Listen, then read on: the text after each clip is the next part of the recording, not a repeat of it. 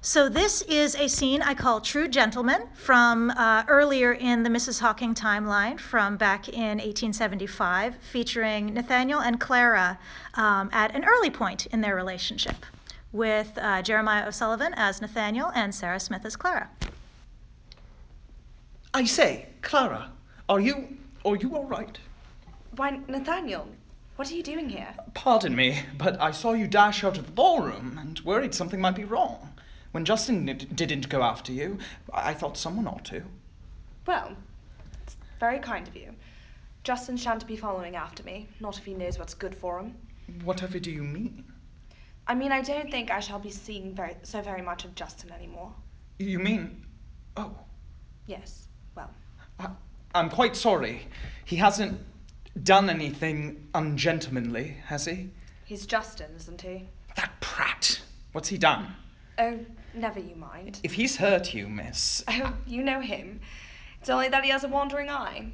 One grows weary of feeling like the plainest girl in the room. Goodness, Clara, you could never be that.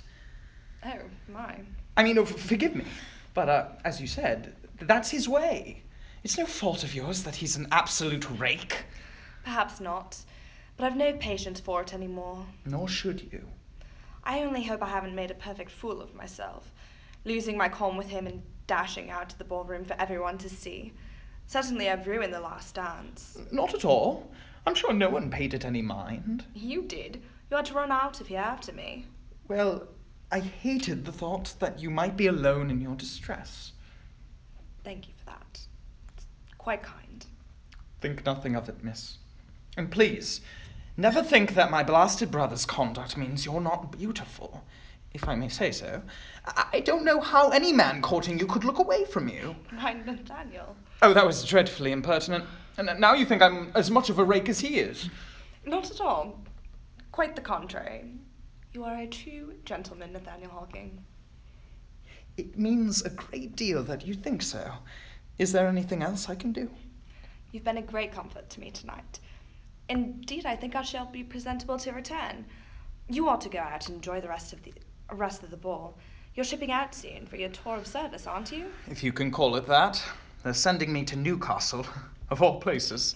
Sounds as though you're in for quite an adventure. Indeed.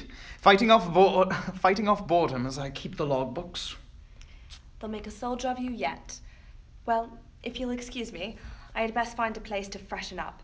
I'd like to make my return more dignified than my exit. Certainly, miss. Miss, since it will be so dreadfully dull away in the armoury, it would be very cheering to hear a word from home now and again. When I have a moment, might I write you? Some letters might be just the way to pass the time. I would like that, Nathaniel. Thank you, Clara. And that was True Gentlemen. Uh, if you'd like to see more of our story farther into the future, you can cash us at Aregia uh, 2018 this January, the 12th through the 14th. Um, check out our website, www.mrshawking.com, for more information.